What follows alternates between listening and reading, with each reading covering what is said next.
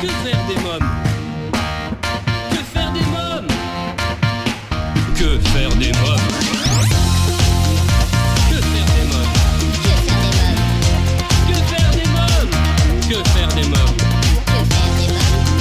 Que faire des mômes Que faire des mômes Eric Couder Bonjour à tous, bienvenue, c'est Eric Couder. Je suis très heureux de vous retrouver pour un nouveau numéro de Que faire des mômes, votre rendez-vous 100% famille à écouter chaque semaine à la radio et en podcast sur quefairedesmômes.fr. Au sommaire, aujourd'hui dans votre rubrique Allô parlons jeunesse, je téléphonerai à Clémentine Fouché, formatrice en secourisme et fondatrice de Bébé Secours, le spécialiste de la sécurité de bébés. Dans la rubrique À vos agendas, nous découvrirons la bande-annonce du film Détective Pikachu et je recevrai Mélusine Blondel pour nous parler de l'événement familial Paris Galerie Weekend. Dans votre rubrique Livre cette semaine, j'ai choisi de vous parler d'un jeu, J'apprends l'anglais autrement aux éditions Erol et en dernière partie d'émission, c'est un événement. Je recevrai Anaïs Delva, l'artiste m'a accordé une interview exclusive. Nous parlerons de son rôle dans I Love Piaf, actuellement au théâtre de la Tour Eiffel et de son magnifique album Obsidienne. À présent, comme chaque semaine en partenariat avec l'ONG CNRJ, Allô, parlons jeunesse. Que faire des mômes? L'ONG CNRJ est l'organisation non gouvernementale des cercles nationaux de réflexion sur la jeunesse.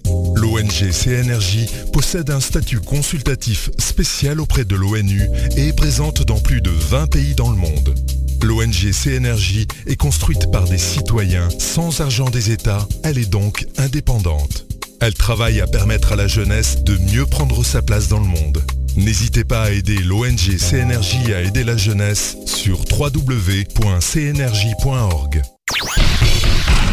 L'ONG CNRJ vous présente l'invité jeunesse. J'appelle à présent Clémentine Fouché.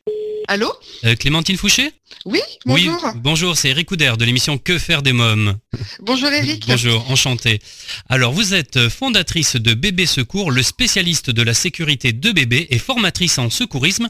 Alors, parlez-nous de Bébé Secours. J'ai créé Bébé Secours en, en 2015 parce que pendant ma grossesse, euh, je me suis aperçue que les accidents domestiques étaient la première cause de mortalité de nos enfants en France.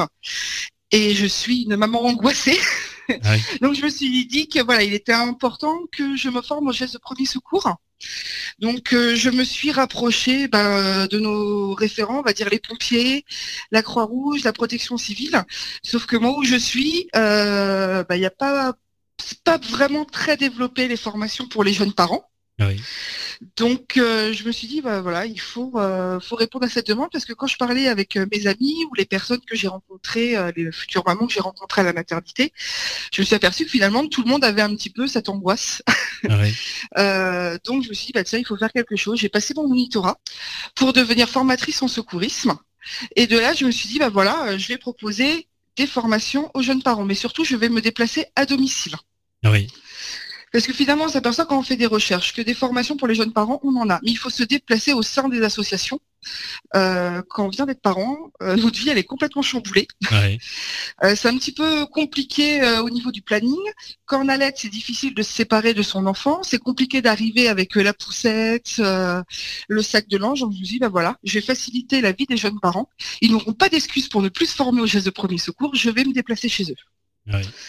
C'était la première étape euh, de bébé secours. La deuxième, je suis aperçue que finalement, bah, former les jeunes parents, c'est bien. Et si on formait les enfants? Dès le plus jeune âge, on les sensibilisait aux accidents domestiques. Voilà, on va revenir sur tout ça. Euh, quel est votre objectif? Moi, l'objectif, c'est essayer euh, bah, qu'il y ait de moins en moins d'accidents euh, domestiques, Oui. qu'il y ait de moins en moins de décès d'enfants. Vous pouvez nous donner des exemples justement d'accidents domestiques les plus fréquents? On va voir les chutes, Oui. les noyades, Les brûlures. Euh, hier, je ne sais pas si vous avez entendu aux informations, le chiffre est tombé. En 2018, nous avons eu 332 enfants noyés de moins de 6 ans en France. Ouais. C'est énorme. Ah. Et ça vient de quoi, selon vous?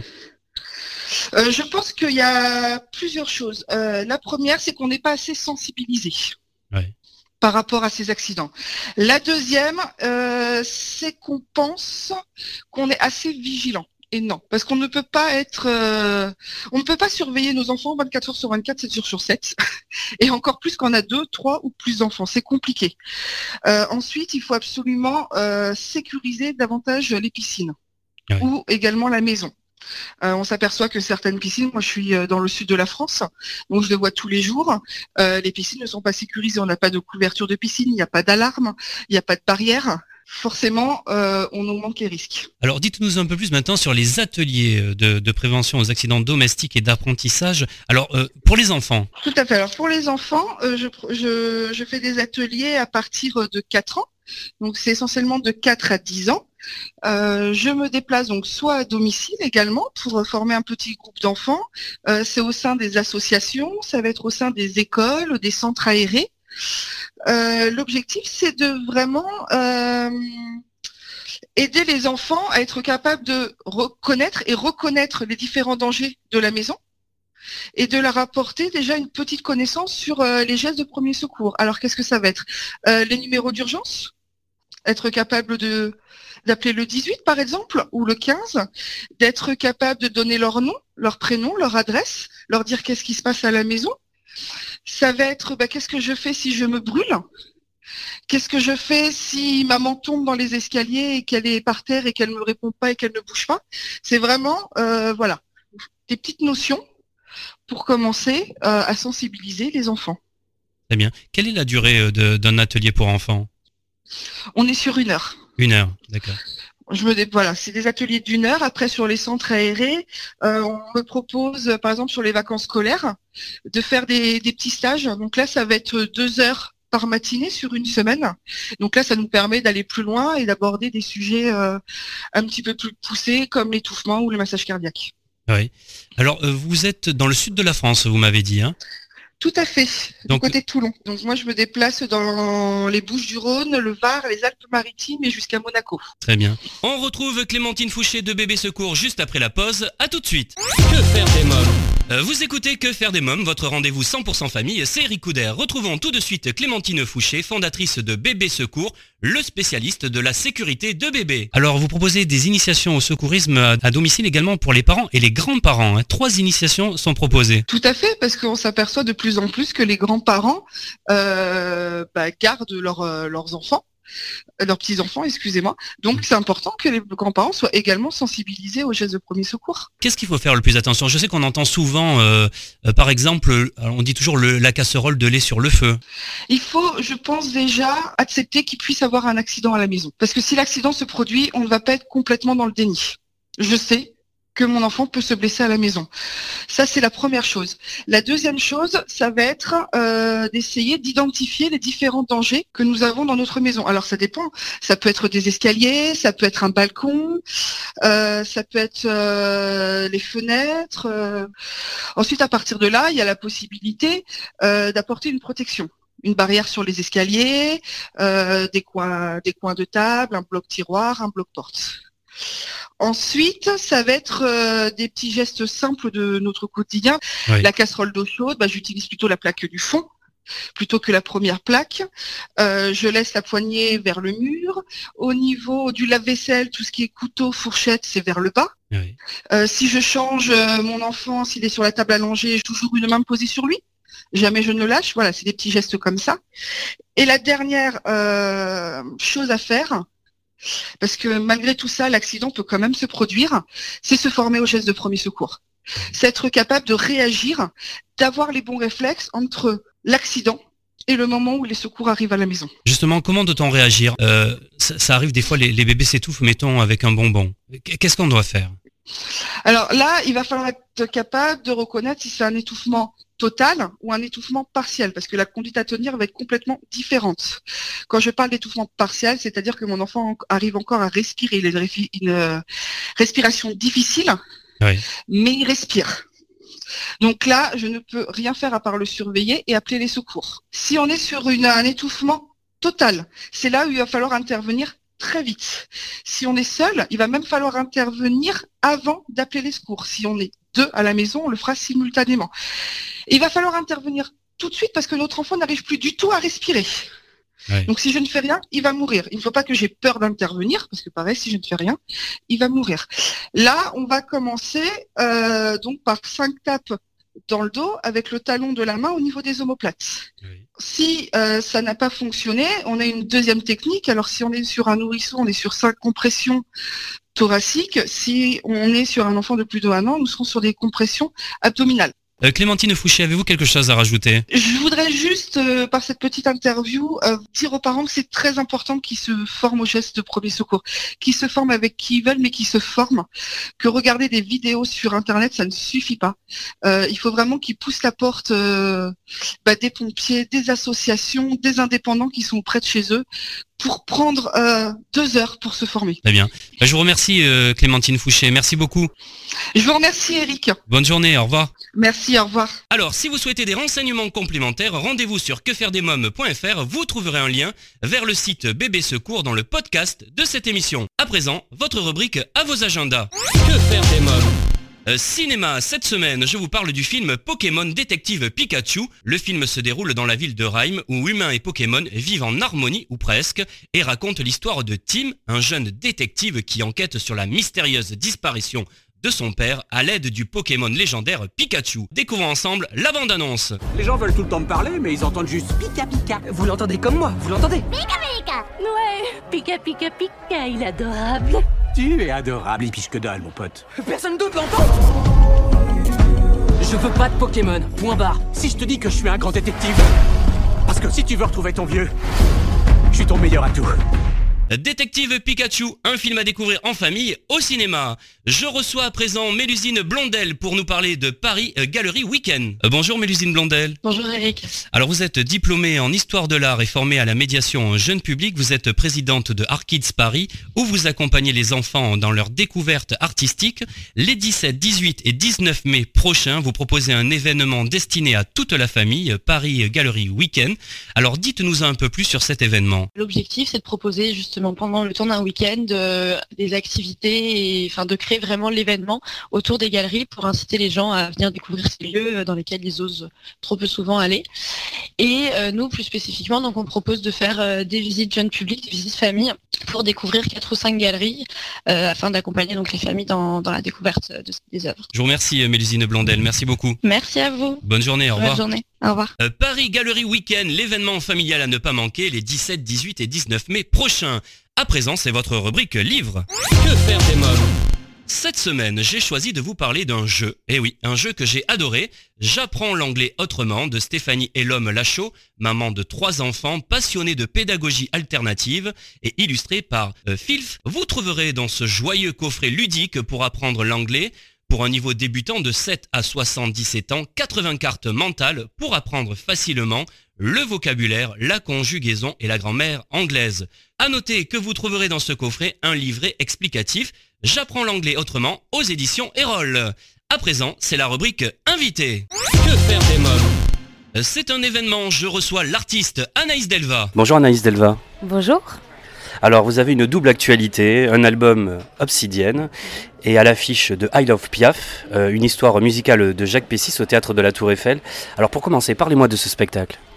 Alors ce spectacle, c'est un spectacle qui existe depuis très longtemps, qui, qui a beaucoup évolué évidemment depuis sa création il y a, il y a de nombreuses années, mais qui est, euh, qui est un spectacle que j'aime beaucoup parce qu'il est très intimiste en fait. On est trois sur le plateau avec Jacques, euh, moi-même, et puis un accordéoniste qui nous accompagne. Alors on est sur une biographie musicale en fait. On, fait quand même un, tour de, de la vie de Piaf, de ces, des grands moments de la vie de Piaf, de ses passions amoureuses, de, ses, de des, des moments où elle a chanté à New York, de voilà, toutes les grandes étapes de sa vie, en chantant tous les titres que tout le monde connaît, mais aussi en découvrant des perles. En fait, des chansons que les gens connaissent pas nécessairement, que moi-même je connaissais pas nécessairement. Euh, que faire des mômes? Votre rendez-vous 100% famille continue juste après une courte pause. À tout de suite. Que faire des mômes?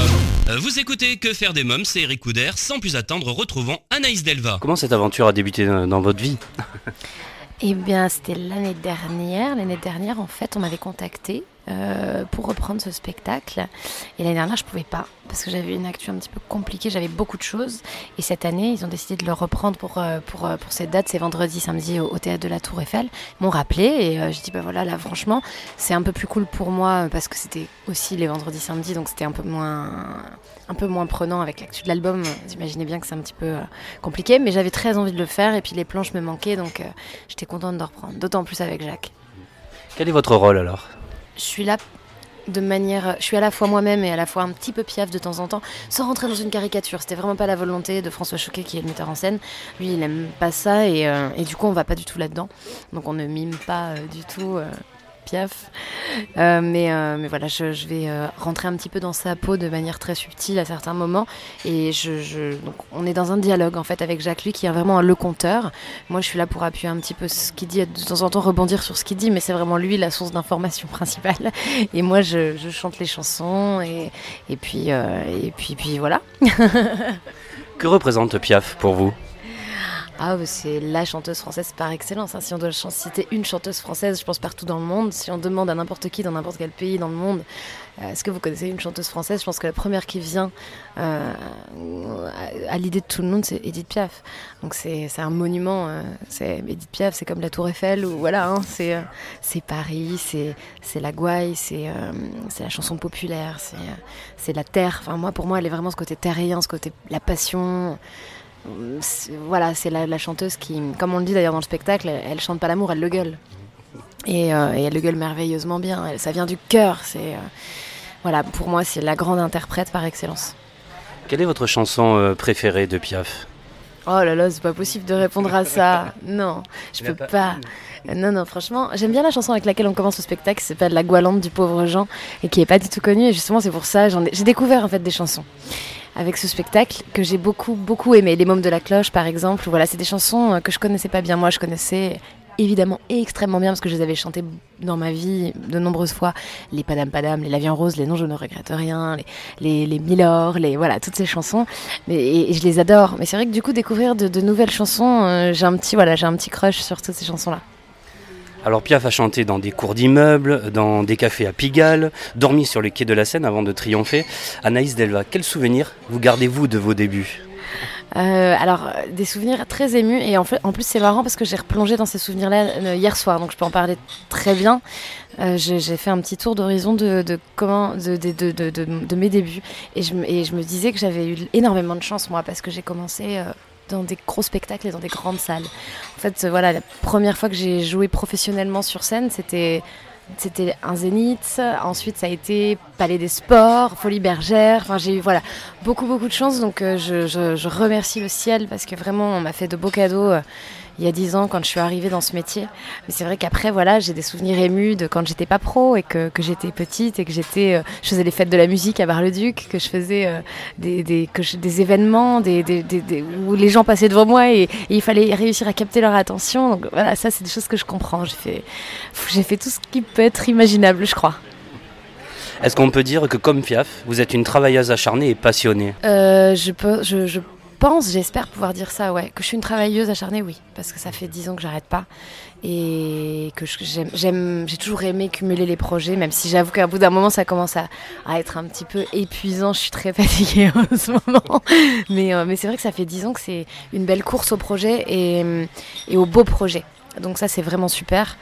Après, une passionnée, je pense que quand on fait ce métier, euh, c'est une condition sine qua non. Je pense qu'il n'y a pas une seule personne qui fait ce métier qui n'est pas passionnée parce que c'est tellement de. Enfin, je sais que voilà, moi, quand je fais la rétrospective de toutes ces dernières années, je vois pas beaucoup de jours off, je vois pas beaucoup de. Alors, je me prends du temps pour voyager, évidemment, parce que c'est une de mes passions, mais c'est beaucoup de travail. Donc, ouais, je pense que la passion, est, elle est nécessaire. Est-ce que vous avez des points communs avec Edith Piaf, avec la chanteuse? Je sais pas. Je. Oui, je pense que le côté. euh, Je pense qu'elle- était très entière et qu'elle avait le cœur à vif et je pense que ça c'est un truc que, je, peux avoir en commun avec elle. Après bon, encore une fois, on, imagine, moi je l'ai évidemment pas du tout connue, donc ce que j'en vois d'elle, j'ai l'impression que cette euh, espèce de, de, côté à fleur de peau, je peux l'avoir en commun avec elle. Alors vous êtes autrice, compositrice, votre deuxième actualité c'est Obsidienne, votre nouvel album. Alors, quelques mots sur cet album. Cet album, c'est un petit peu la, carte d'identité euh, de, bah, de, de moi-même. C'est un petit peu étrange, hein, c'est un, un gros projet. Parce que c'est pas mon premier album, c'est le deuxième, mais le premier était un album de reprise de, de, de, de- la licence Disney en plus, donc c'était qu'il y avait que des, que des grandes chansons dessus. Et, là, c'est quelque chose de. Voilà, où j'arrive et je dis ça, c'est moi. Est-ce que ça vous intéresse ou pas? Donc ça fait peur.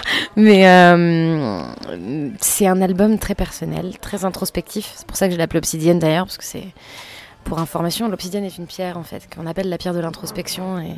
Et, euh, j'aime beaucoup les pierres. Et du coup, je trouvais le parallèle assez joli de cette première pierre, qui est ce premier album, justement très introspectif. Euh, c'est un album simple, honnête, je pense. J'ai essayé de le faire comme ça. Et euh, qui, donne, qui, pour la première fois, me donne l'occasion d'être moi-même et pas de jouer un rôle. Alors, vous me parliez d'une pierre, c'est une pierre volcanique. Hein vous avez un tempérament volcanique? Euh, Il paraît, il faudrait demander euh, aux gens qui me sont proches, je pense qu'ils rigoleraient. Oui, j'ai un tempérament peut-être un peu volcanique, ouais. Bah, disons que, ouais. c'est horrible comme question, j'en sais rien. On est, on est toujours mal placé pour parler de soi-même, mais euh, je pense que j'ai beaucoup de caractère. Mais moi, en même temps, je pense que c'est aussi ça s'est forgé au, fur et à mesure des années. Quand on est dans des projets à plusieurs, euh, quand on se retrouve mis en avant des fois sur des. Voilà, il faut savoir. Euh, il faut savoir s'imposer sur certains trucs des fois. Euh, donc ouais, je pense que à la base j'avais déjà un gros tempérament. Je pense qu'il est, devenu de plus en plus fort. Ouais, ça me joue des tours souvent, mais bon. Après on est comme on est. C'est ce que je dis dans l'album d'ailleurs. Il y a une chanson j'en ai qu'une vie, faut, je préfère être comme je suis, et voilà. Que faire des mômes revient dans quelques instants, juste après une courte pause. À tout de suite. Que faire des mômes euh, Vous écoutez Que faire des mômes, c'est Eric Couder, Anaïs Delva et mon invité d'honneur. Quels sont les thèmes justement que vous abordez euh, dans cet album? C'est que des thèmes assez, euh, assez personnels.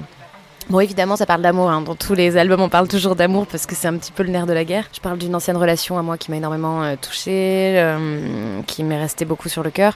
Je parle de ma nouvelle relation aussi. J'ai su d'ailleurs le, le, single, c'est, ça parle de, de, de, coup de foudre, de ce moment où on sait, et ça, c'est vraiment mon amour actuel. Euh, ça parle de ma maman, ça parle de mes grands-parents, mais de manière subtile. Enfin, je veux dire, j'espère. Ça parle d'avortement aussi. Il y a une chanson qui parle d'un avortement que j'ai connu en 2015 j'avais besoin d'avoir cette thérapie j'ai écrit cette chanson-là.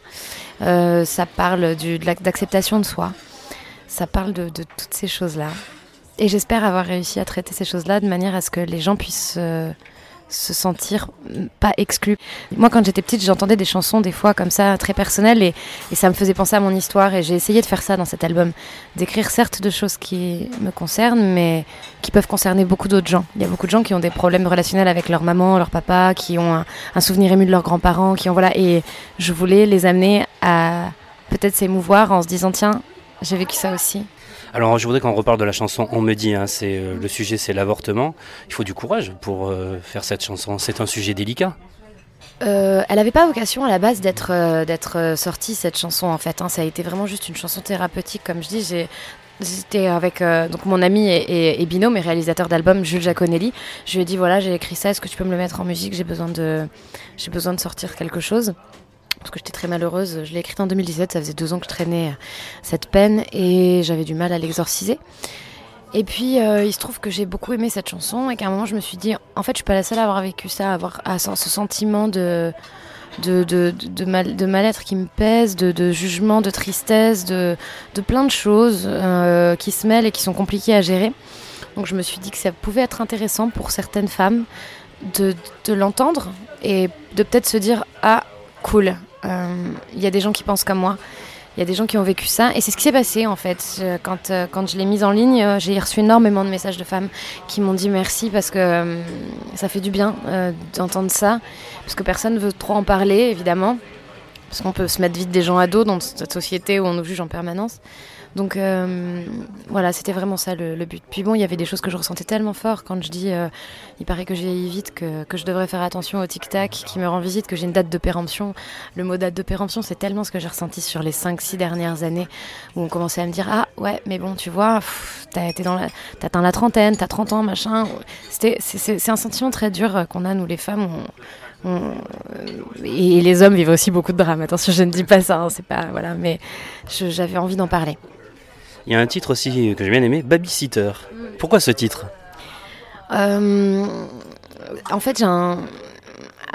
Tout le monde peut se douter que l'enfant est un thème très, très récurrent dans ma vie. J'ai fait des spectacles pour enfants, j'ai fait aussi des spectacles pour adultes, mais j'ai fait des spectacles pour enfants, il y a eu Frozen.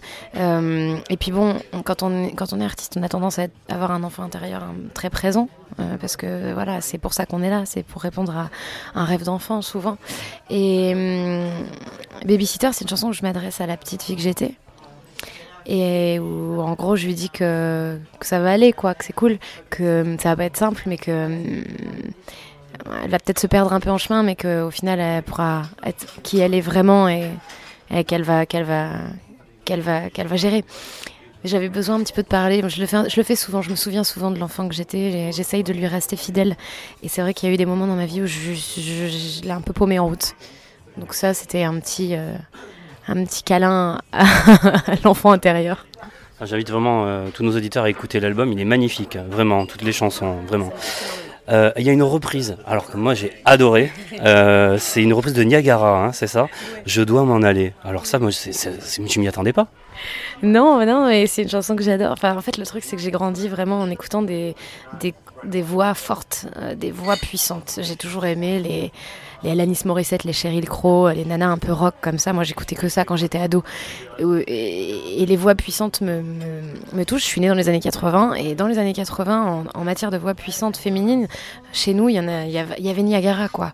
Quand on écoute J'ai vu, quand on est vu, voilà, c'est, j'adore cette manière de, bah, de gueuler, encore une fois, la vie, quoi. De, la sortir de, de son cœur comme ça. Et, et j'avais envie de reprendre un titre de Niagara parce que j'adore. Et je me suis dit, ouais, j'ai vu, c'est déjà repris plein de fois. Euh, Il y a cette chanson, Je dois en aller, que moi j'adore tellement et qui est pas tant reprise que ça. Et je me suis dit, ouais, en fait, c'est ça qu'il faut faire. C'était marrant parce que c'était le dernier titre de l'album, donc Je dois m'en aller, il était drôle. Et puis surtout, euh, c'est une chanson qui est très sensuelle et qui est très. euh, qui est- que, que je comprends beaucoup parce qu'elle parle. Enfin, moi, je la lis comme une relation passionnelle difficile à, à quitter. Ce truc de mais je dois m'en aller, il faut tout oublier, il faut arrêter là en fait, euh, ça me fait trop de mal. Tu, me fais du bien mais tu me fais du mal. Je l'ai vécu dans ma vie, dans ma vie de femme, avec une personne que j'aimais très fort et c'était très compliqué cette histoire. Voilà. Et puis je l'ai vécu aussi professionnellement. Euh, ce truc de. Parce que notre métier c'est vraiment une passion, un amour passionnel et des fois cet amour passionnel il fait un peu mal. Donc du coup il y a ces- des moments où on a besoin de dire ok là il faut que je prenne de l'air. Ça faisait écho à plein de choses en moi donc j'avais vraiment envie de la chanter. On pourrait parler de toutes les chansons de l'album. Allez, une dernière, parce que celle-là aussi, elle m'a beaucoup marqué. Euh, un peu trop loin de moi. Elle est magnifique celle-là. Elle est adressée à qui cette chanson? Elle est adressée à ma maman, euh, avec qui euh, j'ai toujours eu une relation un petit peu difficile, malheureusement. On a du mal à se comprendre. Et à côté de ça, j'ai une relation très fusionnelle avec mon papa. Et l'évidence, quand j'ai commencé à écrire des chansons, j'ai commencé à écrire une chanson sur mon père. Et c'était hyper attendu. Et en fait, j'ai terminé cette chanson sur mon père et je me suis dit non, non, c'est fini. Là, Anaïs, il, est temps que tu règles un petit peu, euh, que tu dises des choses à ta maman. Et j'en ai profité, voilà, c'était parfait pour moi cet album pour lui dire, voilà, que je l'aime très fort, mais que finalement je la connais peut-être pas si bien que ça.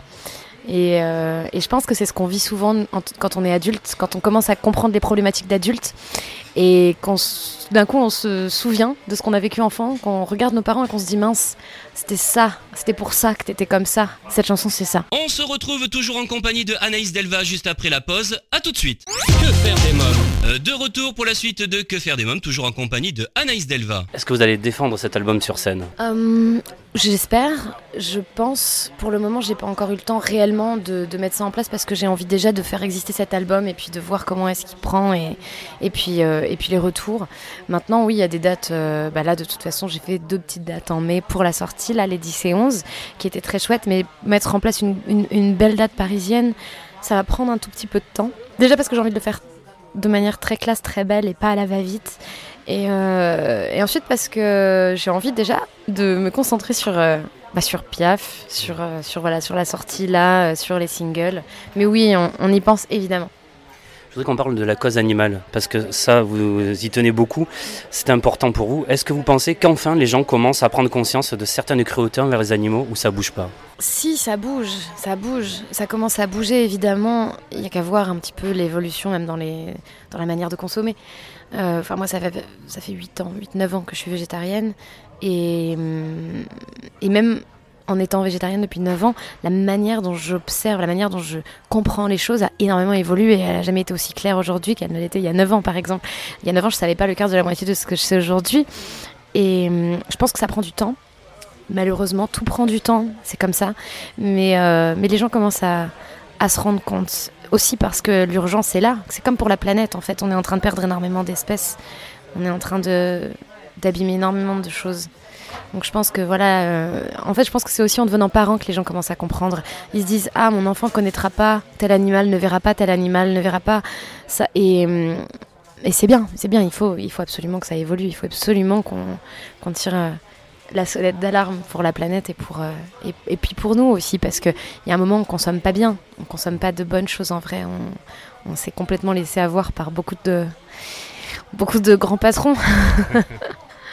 Allez, la dernière question, je l'ai promis de le faire. Parce que ma petite nièce, qui a 4 ans, qui s'appelle Erika, qui est l'égérie de cette émission, vous imaginez bien, quand je rencontre Anaïs Delva, euh, elle est très fan de la Reine des Neiges également. Elle la chante tout le temps, pour tout vous dire. Quelques mots, qu'est-ce que ça a changé pour vous quand même, euh, la Reine des Neiges, euh, ce, ce, personnage d'Elsa? Ça a changé énormément de choses, évidemment, au niveau exposition. Ça a été vraiment le changement principal, et puis ça a changé énormément de choses aussi, parce que ça a été une jolie légitimisation de, bah de, de, de, ce que je suis moi en, tant qu'artiste, en tant qu'interprète. Ça c'est sûr. Je rêvais de faire une voix pour Disney, pas nécessairement une princesse, pas nécessairement. Je savais pas trop. Je voulais faire une, une voix pour eux parce que j'ai grandi en regardant les Disney. J'adorais ça. C'est vraiment quelque chose qui a fait partie de toute mon enfance, comme tout le monde. Donc euh, ça a changé, euh, ouais, ça a ouvert beaucoup de portes et, voilà, c'est vrai qu'aujourd'hui on, m'associe énormément à ça, mais je suis très contente parce que c'est vrai que je bon, voilà, n'importe quelle personne qui me suit un petit peu sait que je suis très féministe et, je suis très heureuse d'avoir doublé ce personnage-là en l'occurrence parce qu'elle est très forte, Elsa, elle a de, très belles valeurs, je, trouve qu'elle a de très belles valeurs, elle dit des choses très importantes dans le film les euh, on n'épouse pas un homme qu'on connaît à peine, les voilà cette cette façon de de, de, bah de, de, de, s'affranchir complètement de, tout le monde pour se retrouver et pour dire ok moi je suis ça, je peux revenir maintenant et en ayant compris qui j'étais en étant cette reine forte, capable de déplacer des montagnes pour sa famille. Je trouve que voilà, c'était un, un magnifique projet, je suis très fière d'y avoir participé. Je sais pas du tout si je serai sur le 2 ou pas parce qu'il est beaucoup trop tôt pour en parler parce qu'on on est qu'en mai et que, que le 2, en, vraiment très sincèrement, ne se doublera pas avant la rentrée parce qu'il sort qu'en novembre. Mais j'espère parce que c'est un personnage que j'aime très fort et j'ai toujours eu envie de le doubler et j'aurais toujours envie de le doubler. Ça, c'est sûr. En tout cas, votre actualité, c'est un nouvel album, Obsidienne, et puis euh, sur scène dans I Love Piaf. Euh, voilà, je vous remercie Anaïs Delva, merci beaucoup. Merci.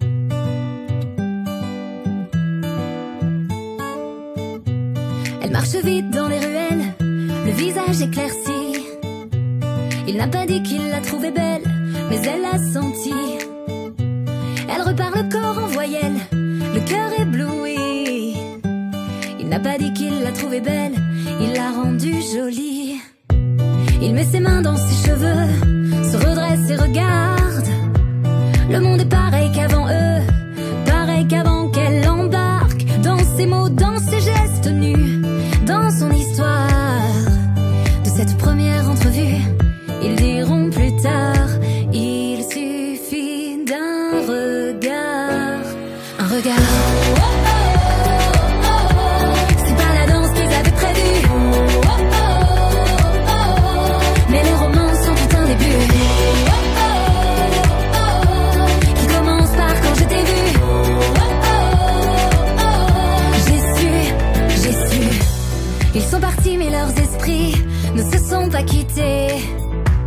Ils ont accordé leurs envies en quelques instants volés.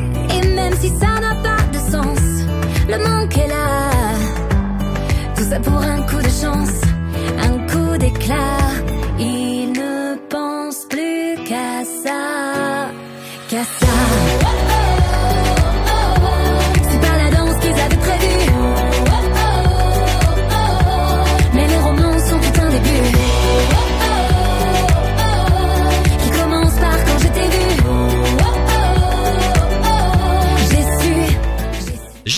Single extrait du sublime album Obsidienne de Anaïs Delva, disponible sur toutes les plateformes de téléchargement légal et sites de streaming. À noter que vous pourrez retrouver Anaïs Delva sur scène dans le spectacle musical I Love Piaf au théâtre de la Tour Eiffel jusqu'au 27 juillet. Et bien voilà, que faire des mômes pour aujourd'hui, c'est terminé. Un grand merci à tous mes invités. Comme chaque semaine, j'embrasse très fort ma petite nièce Erika qui m'a inspiré cette émission. Je voulais vous annoncer que vous pouvez me retrouver sur scène dans Histoire de loup, un spectacle pour les enfants à partir de 5 ans, tous les dimanches à 11h au théâtre Darius Milhaud à Paris. Je vous invite également à commenter les articles sur quefairedesmoms.fr, à laisser un commentaire dans le livre d'or ou à vous abonner à nos podcasts et à notre newsletter et à nous suivre sur les réseaux sociaux, Facebook, Twitter et Instagram. Merci pour votre fidélité. Bye bye